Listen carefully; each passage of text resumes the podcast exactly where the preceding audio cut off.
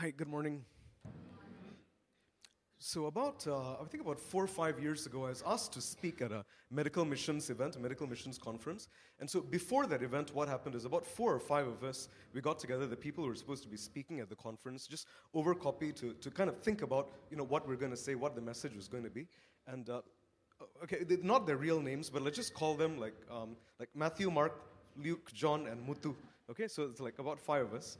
And um, as um, we were talking, I mean, one of the speakers uh, was thinking about what his message would be, and the thing that he really wanted to put out was the idea that, you know, um, th- th- there's, there's all this need, and that, you know, Christian doctors should be involved in this. This is part of their Christian, Christian obligation to be involved in service in the places where they can. And one of the other speakers, uh, let's call him John, right? He was saying, wait, I- I'm not sure that we should do that, because the thing is, whenever we make claims of Christian obligations or what a Christian is supposed to do, what Christian behavior is supposed to be like, we risk giving the message that you know of, of, of kind of a right of uh, works righteousness of this is what you need to do in order to be a believer and there's something wrong with that. And um, so, so we kind of had a little discussion about this and at the end of the day he was the minority so we just proceeded to you know uh, to, to give that, that larger message. But the thing is this is something that keeps coming up. I, I don't know if you have encountered this, but in kind of discussions in the, in the church or in cell group or with believers elsewhere, whenever we talk about any kind of Christian obligation, sooner or later there's going to be one guy who gets up and says this, right? This is, this is legalism, this is uh, you know, works righteousness, and we should not even be discussing it in this way because it takes away from the idea of salvation by grace. And that's you know, that, that may be a legitimate concern at times, but at other times that I know that, at least for me, the time that that objection comes out most is when I'm not sure I want to hear something. Like, I, I, okay, while I was in East Timor, I was listening to Kokfai's, uh, Pastor Kokfai's message o- over the podcast. And so I was listening to him saying, you know, how, you know, these like older men, uncles need to do this. And I'm like, yes, preach it, brother. You know, like younger women need to do this. Yes, preach it, brother. And then he gets to younger men. I'm like, no, no, no, but I'm saved by grace. And so I don't need to.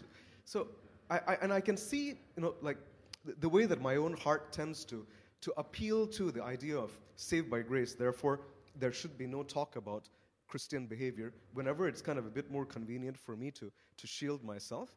And so the question is, is how exactly should we talk about good works uh, within the church, within the believer's life, in a way that is biblically accurate, which is true to the scriptures, but which also addresses, takes seriously the concern that sometimes when we do this, we may be, you know, promoting a sense of works righteousness. How, how do we keep that balance? And how do we do it in a way that's, that's suitable for, you know, whether we're talking to non believers, whether we're talking to people who are within the church, whether you're talking to your cell group about a, per, particular aspect of Christian obligation, or, or maybe the children that you're bringing up in the Lord, or you know, your mentee, you know, younger Christians, how, how do we speak about this, about good works w- within the believer's life? And so we're, we're going to do that through, uh, you know, this last sermon in the uh, book of Titus. And so you'll remember that, you know, we've had, this is the third chapter, the third sermon. So the first one was by Pastor Kevin on, uh, you know, set things right. Pastor Kokfai last week on teach what's right. And today me on, on uh, do what's right. Um, and I just want to point out first that the transition between Titus 2 and chapter 3, uh, Titus chapter 2 and chapter 3, is quite blurry because the, the two chapters do, not really divide very much. And that's, I hope that's the reason why Pastor Kokfai stole all the things that I wanted to say last week. Right? So, I mean, if you've heard that, just think of me as like a, a younger and shorter version of Kokfai, giving you a very similar message. But in any case, so I, I, just want to kind of go back to Titus 2. We'll just kind of recap that and then move on to chapter 3. So you'll remember that in Titus chapter 2, in the beginning, he goes, uh, This is Paul who's writing. He says, But as for you, teach what accords with sound doctrine. And then he elaborates on what that means. So older men do this, older women do this, young women do this, younger men do this. Yourself, be a model of righteousness, do this. Bond servants do this. And then he pauses goes back and says why, and he says, For the grace of God has appeared. And then he elaborates on that. And then once again, he goes on to, uh, to verse 15 where he says, Declare these things, exhort and rebuke with all authority. Let no one disregard you.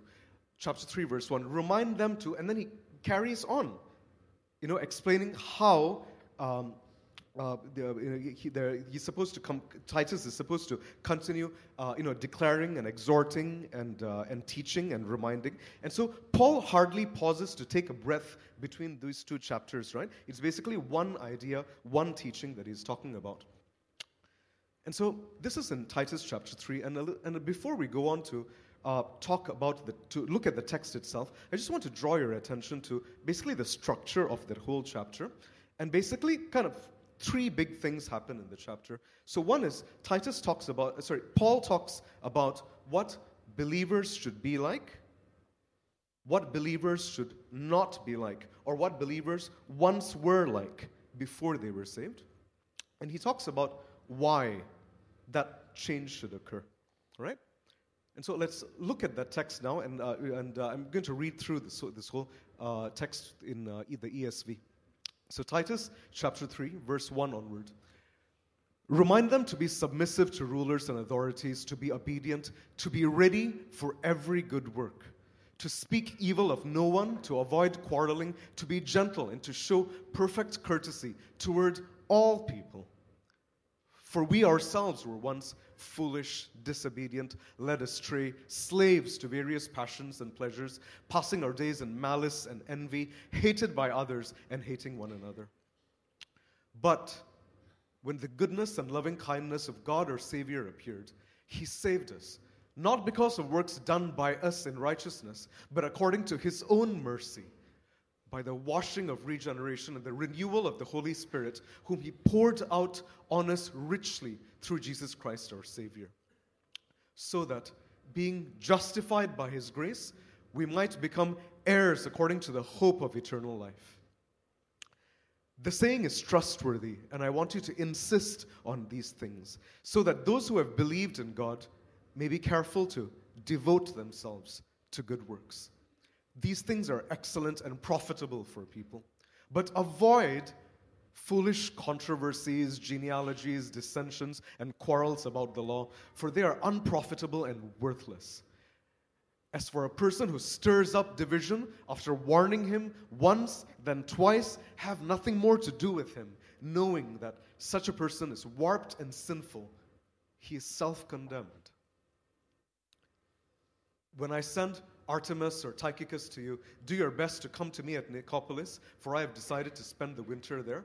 Do your best to speed Zenas the lawyer and Apollos on their way. See that they lack nothing. These are some of the final remarks that Paul makes in the, in the letter uh, to Titus. Verse 14 And let our people learn to devote themselves to good works, so as to help cases of urgent need and not to be unfruitful. All who are with me send greetings to you.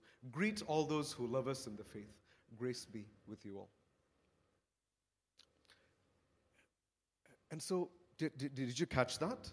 So, Paul talks about what believers should be like, what they should not be like, and takes a little while to tell us about why.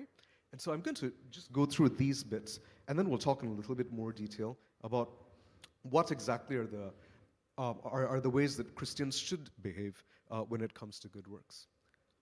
And so, about good works, what believers should be like and what believers should not be like.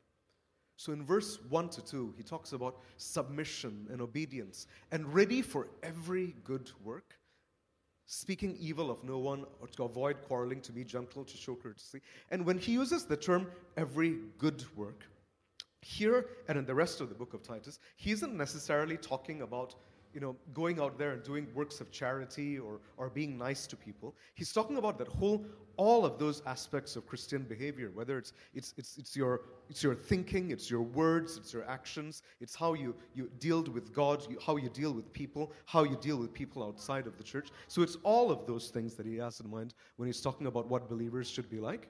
and then verse 8 devote themselves to good works because they are excellent and profitable. And that believers would be those that learn to devote themselves to good works, to help the cases of urgent need and to not be unfruitful. And you can see that in some ways, the contrast that he draws between the believers and the non believers, it's very similar kinds of things. And so he says, you know, be submissive, obedient, ready for every good work, speak evil of no one, avoid quarreling, be gentle, show courtesy. And he contrasts that with what the non believers are like, who are foolish and di- disobedient, uh, you know, uh, having envious and uh, sorry, having malice and envy and hating and hatred. So how you treat one another and about the kind of things that believers or non believers devote themselves to or should devote themselves to, to. To good works, excellent and profitable, versus foolish controversies and genealogies and dissensions and quarrels and stirring things up. And so that's the, the, the, kind of first bit of Titus chapter 3, where he talks about what believers should be like and believers should not be like. And then he talks about why that should be the case. So this is in, uh, in chapter 3, verse 1 onwards, when he says, Get to be ready for every good work, speak evil of no one, etc., etc. Verse 3 For we ourselves were once like this. But when the goodness and loving kindness of God our Savior appeared, He saved us according to His own mercy. And so that's one big reason, or the first big reason, why he says there should be this contrast between believers and non believers. And that's because believers have experienced, have received the goodness of God, and that should translate into good works and goodness to others.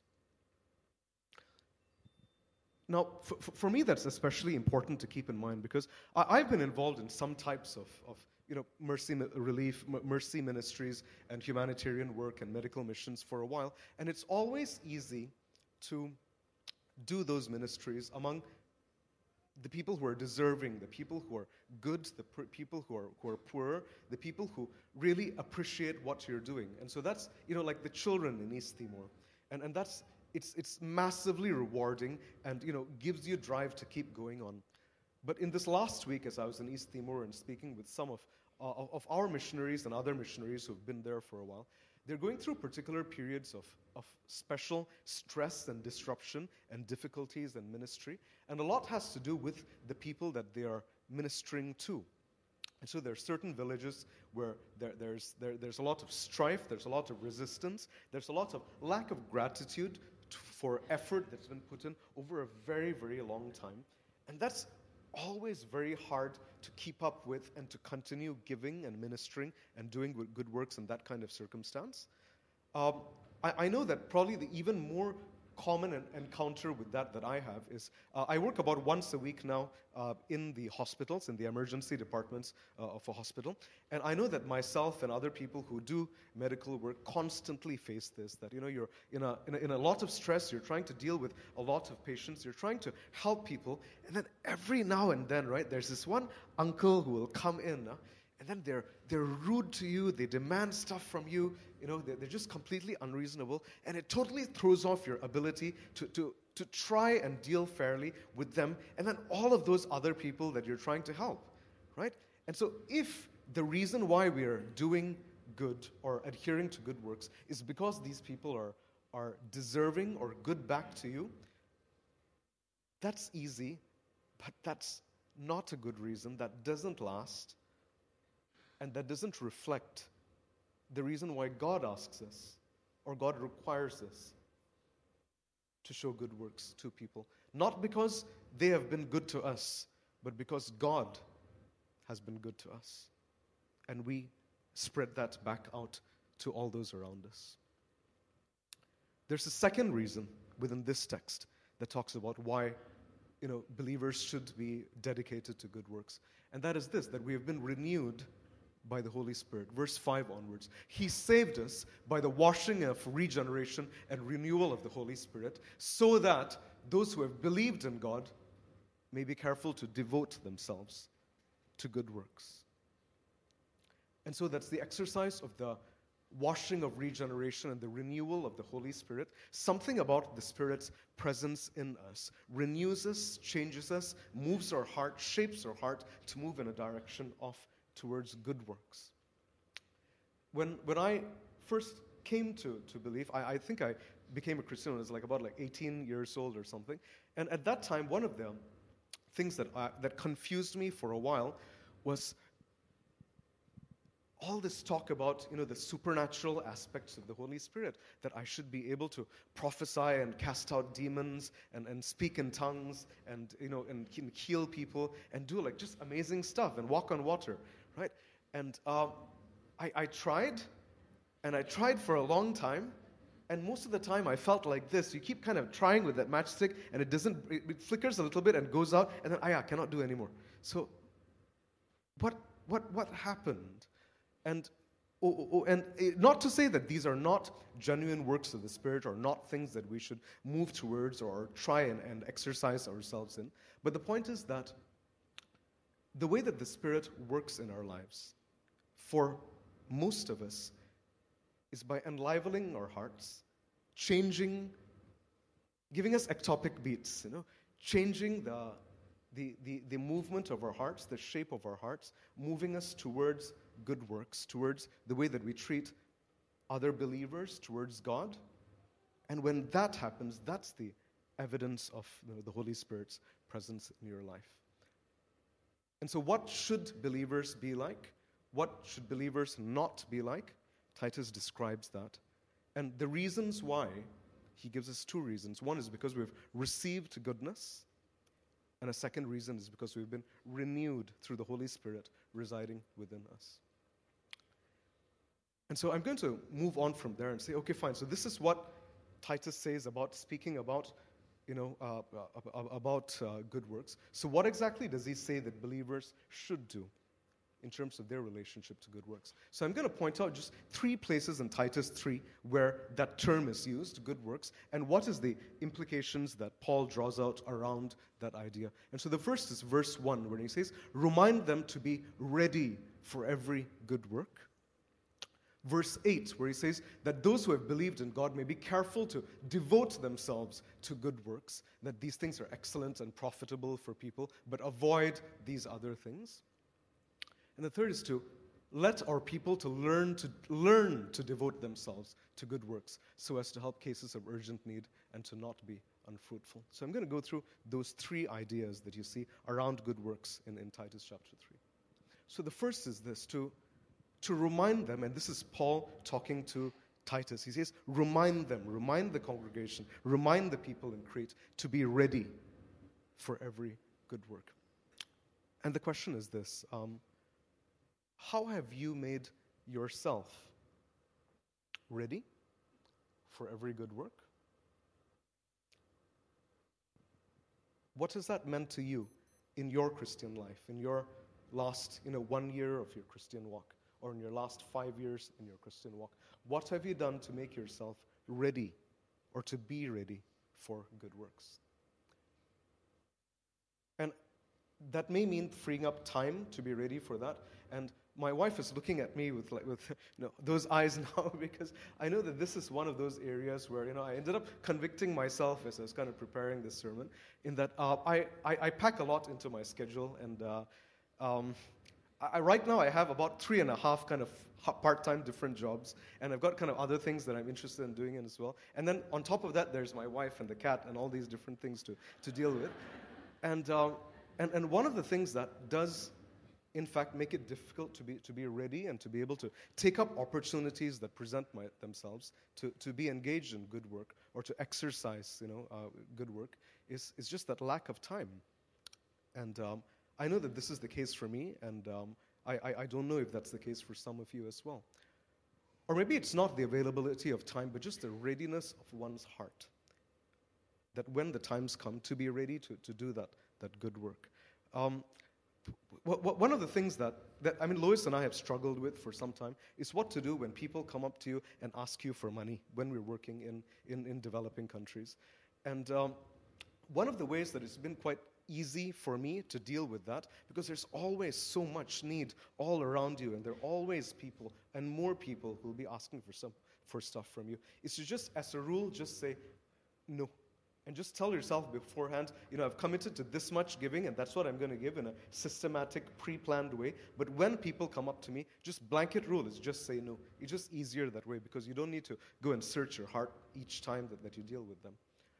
Um, And this last week, when, when, when I was in East Timor, uh, you, you know our missionary, Mike Kyrie, right? I was talking to him, and he was describing how just after meeting me, he had gone out into the, you know, uh, gone out to get into his vehicle to go back home, and, and outside he saw uh, this, this young man who was kind of selling, um, you know, um, selling phone credit on the street. And Mike Kyrie looked at him, and he just felt at the time that here's this guy in the hot sun in the middle of the day, probably not making a lot of money, so I'm just going to give him a drink. And, and, and he did that.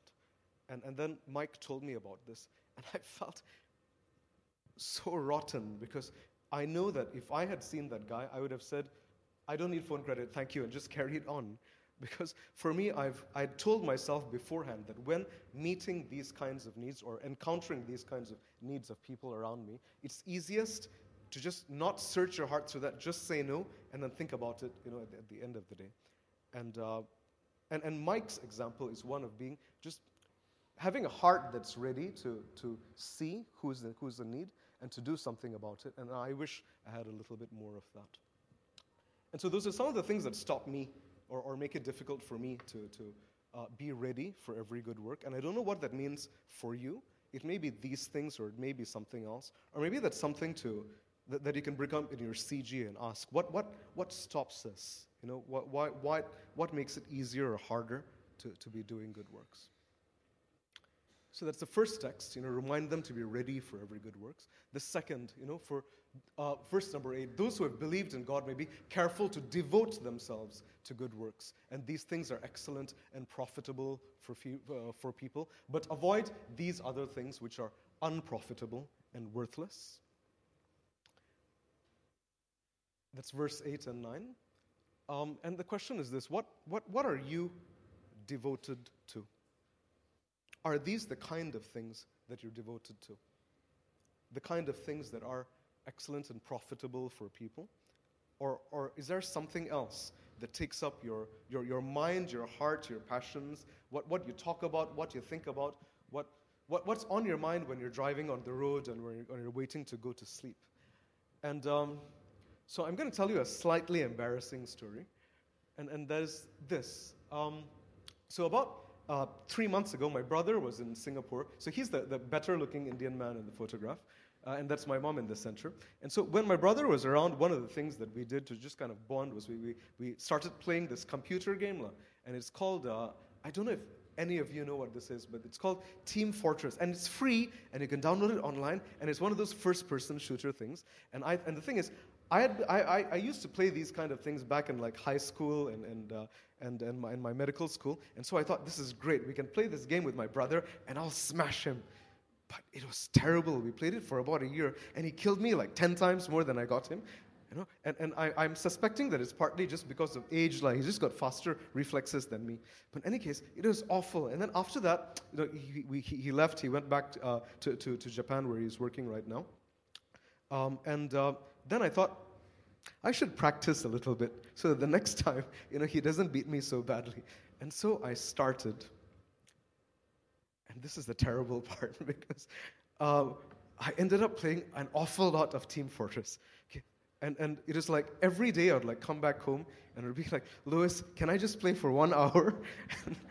and she, of course, you know, she said, yes, Raj, you're tired, you can play for one hour. And then I'd play. And then at the end of one hour, it'll be like, starting up took five minutes, so can I just play for five minutes longer?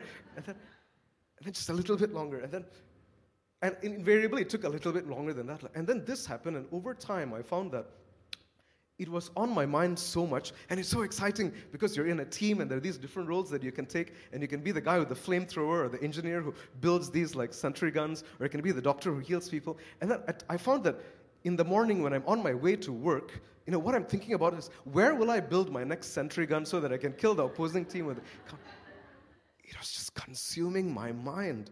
And you know, at these points in time, right, I would be you know, like playing, and then there's like a pause in the game, and then I'd be thinking, like a flash of insight. Okay, maybe the Holy Spirit speaking within me. I'd be like, Raj, you are an adult. What are you doing with this? And then next thing I know, I die. I'm like, ah, forget it. I'm going to go kill you back because you kill me, right? And then there goes, you know, all of the you know, inspiration of the Holy Spirit. But point being that it consumed me for a bit more than it should have. So for about two weeks, and I think I probably played more than like 20 hours all in, right? And so at the end of it, I, I you know, by, by the grace of God and by the shaming of Lewis, I, I, delete, I deleted it off my computer, so I haven't touched it for the last, you know, like, a couple of weeks. So please keep me accountable on that one, because I'm not, I'm not sure if I should be happy or sad. but, but in any case, so but, but bottom line is that at that period of time, uh, honestly, that's what I was devoted to. I mean, that's the kind of thing that, that, that consumed my mind, that thing that I was thinking about, that, that gave me life, that made it fun for me. And this is not to say that, that recreation is a bad thing, you know, whether it's, it's, whether you do play Team Fortress, you know, some of you, you know, please confess, okay, or, or, or, or something else, or, or maybe it's tennis or cooking or, or watching TV or whatever. This is not to say that any of those things are, are, are bad or sinful or should be shut out, but just that if it's risen to a level of being, you being devoted to it, or it consuming your mind and your thoughts and your, and your emotions, uh, as this did to me, uh, then, then, then something's wrong. And what Paul asks Titus to do is to ensure that his people are, are devoted to what? Devoted to, to good works. Did, at that time, did good works come anywhere near the level of Team Fortress 2 in my heart? Sadly, it did not. And how profitable to people is that? And I don't mean by profitable how much money does it make, but how much good did it do to people? in that period of time, uh, for, for me, it, it, it, was not much. Um, and so that's the first bit, you know, remind them to be ready for every good work. And the second bit was to be careful to devote yourself to good works and not to other things that might suck up your energy or your life. And the third is this, and that to let your people learn to devote themselves to good works so as to help cases of urgent need.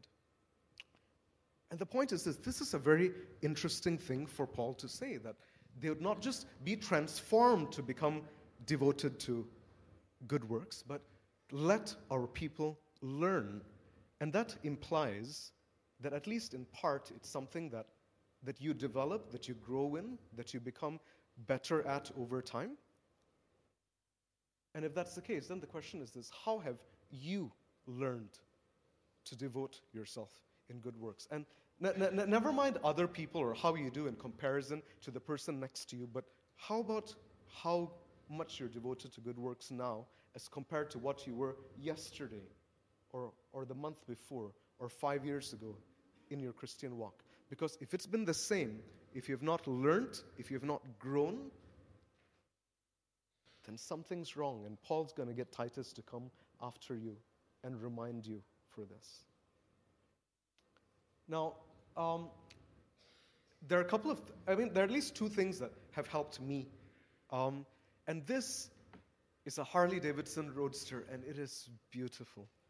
And I, I'm not seeing a lot of, of, of, identification here. But anyway, just, just stick with me. So, um, when, when, when, when I was in, in school, you know, I, I remember looking at bikes like this and loving them and thinking one day I would like to have something like that. And um, I mean, after you know I graduated, starting started working. Well, one of my classmates, uh, he managed to buy one of these, and that made me hopping mad. You know, okay, okay, not mad love, but at least it's quite frustrated because I like, ah, God, I wanted something like that. Why is it that he can get something like that and I can't? Okay, and, and I was quite annoyed by that. But over time, you know, got older, got wiser. You know, that, that's one of those you know areas of envy of my life that just managed to kind of you know I guess it wasn't dealt with, but just kind of slowly went away. And then three weeks ago, right, this same guy, I go and meet him at a, at, a, at, a, at a meeting with my other friends, and he tells me he's got an even nicer bike than this. Terrible, same kind of raw open wound opened up again and again. I was thinking, ah, oh, it's terrible. Why is it that he's got this and I don't have this? And, and, and uh, and, and, a little bit of my time, okay, not as much as Team Fortress 2, but a little bit of my time went into kind of Googling these motorcycles and kind of seeing, you know, whether I can like afford them with my current I didn't tell you about this, but yeah. Okay, yeah. So. And then uh, last week, I, I, I, was in East Timor, and I met um, you know these g- good friends of mine. This um, uh, Jeremy and Bethany Beckett. They're from Australia. He's maybe about two, three years older than me, and he's been in East Timor now for about three years. He works in a Christian NGO that's driving the um, the uh, the development of health workers within East Timor. Um, uh, and, and there, there's a lot of you know very impressive work that they're doing. And as I was talking to them, and this more time that I spent with them, um, I, I, realized later that, you know, not only have they been in Timor for these three years, but he's got four kids, okay? And, and these guys are like all now, I think, between like, you know, three and, and three and 10 years old or something. And so they're both of these guys doing this, and each of them, and this is, this is open information, that they both make about $1,000 per month, US dollars per month in, in doing this kind of work. And I found myself suddenly convicted, you know, thinking back to how just, you know, uh, a few short days ago, all of my mind and my time was consumed thinking of how can I, like, you know, make a couple of more thousand dollars so that I can afford one of these. And then I'm around these guys who have dedicated their lives and, and given up lots of opportunity um, in order to serve the people in East Timor. And you know, you know how the, there's this thing about how one bad apple like spoils the pot or something like that. spoils the barrel, right? Okay, barrel of apple, not pot. Um, I, I, think it kind of works the other way as well, because at least for me, um, I find that when I'm that rotten apple or I have certain inclinations and desires of heart, just being around people who have got higher desires and more, more honorable desires and more driven by Godward things, that, that shapes me and, and makes me a little less rotten. And it's, it's maddening how, how malleable, how, how, how easily shaped my, my heart is. It's, it, it's like tofu, you know, you put it in the fridge next to anything and it kind of absorbs that, right? And, and the same thing happens to me. And so, and at least for me, that's one of the ways in which I, I try and learn to be more devoted to good works and just to be around people who are more devoted than I am towards good works.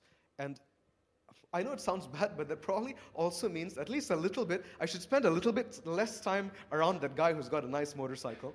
Uh, but, but, but, that, but that will help me. That will help me to shape my heart because it is so easily moved, it is so easily shaped, it is so easily influenced just by you know, who, who I allow myself to be around. Another way that I found helpful in trying to move towards devotion to good works is this. I, I'm sure some of you have heard the story about the three guys who tried to climb the wall. If you've heard it, I know don't, don't need to tell the story, right? Okay, so I do need to tell the story. Okay, all right. So, so, so, the story is that there are these three guys who wanted to climb this like high wall. So so, so the first guy comes up to this high wall, and then he tries to like scramble up over it, and, and, and he can't, you know, and he just slips and slides, and then he stops, and he says, ah, cannot be done, and then just kind of moves on. Then the second guy comes over, and he wants to, to climb the wall, so he decides, no, this is too wall, too high for me to just kind of scramble up, so I know what I need to do. I need to get a ladder. And so he goes off, finds the ladder, comes back, puts the ladder against the wall, climbs up, but the ladder's too short. So he gets frustrated, and he's like, ah, fine, forget it, you know, and then he walks off. And then this third guy who comes, stands there, looks at this high wall, and then says, takes out his wallet, throws it over the wall, takes off his shirt, throws it over his wall, takes off his pants, throws it over the wall. And then the other two come, guys come back and say, Wow, how are you going to get over it? And he says, I don't know, but now I have to, right? Because my stuff is on the other side. And the point of this is commitment, is, is of forcing yourself, is of putting a stake in the ground that makes it impossible for you to say, I'm just going to give up and go away. To do something that commits yourself before you're ready, maybe even before you're able to, to climb that wall. And what that may mean is making a commitment to saying, to telling me, Juan, okay, that's it. I'm going to be one of your four English teachers next year. Full stop. No, no, wait, I'm not saying that. I'm saying that. I'm saying that that might be somebody's commitment, okay? or it might mean, um, you know, just upping and deciding and going or doing something even when you're uncertain exactly how much you're able to commit to that. And, and at least for Lewis and I, that was a part of what, what happened like last year when we, were, when we went to Sierra Leone, sometimes people ask us, you know, what, what, what was God's confirmation for you, made you sure that, you know, it's time for you to kind of stop and go one year you know, over there to Sierra Leone? And the answer is we, we didn't have any certainty at that time. We just felt that it was a right thing to do. It is a, it is a scary thing to do. Uh, but just dulu. And so we kind of uprooted, you know, made the, you know, made the, the unpaid leave, you know, did the, the, the sums, the math that we needed to do in terms of income, and just decided to go. And then after we got there, at least for the first little while, it was like, oh no, did we make the right decision? Should we be even here? But then at the end of the year, or, or looking back now, I'm able to look back and say, it, it, it was a right decision, and I'm grateful to God that, that we were able to do that. And so sometimes it's just just take the leap, lah. Just go. What, what, what, what do we have to lose in terms of trying, you know, for good works? And so, um, let our people learn to devote themselves to good works. And how have you learned or moved or developed in the last couple of years in your devotion to good works? And these are two things that have helped out, helped for me. And that's one is just hanging out with good examples with the Jeremy Beckett's and all of those, and just just commit yourself right? Just, just make it impossible for you not to. And so that's, I'm, I'm going to end over there. And that's what, you know, what, what should we say? What can we say about good works in the believer's life? And from Titus 3, we can say this we are asked to be ready in our posture of heart for good works. We're asked to devote ourselves, to devote our, our energy, our times, our minds, our hearts to this and not to other things, not to things that are unprofitable, unhelpful to people. And to learn and to grow year by year just a little bit better at devoting ourselves to good works. Would you pray with me?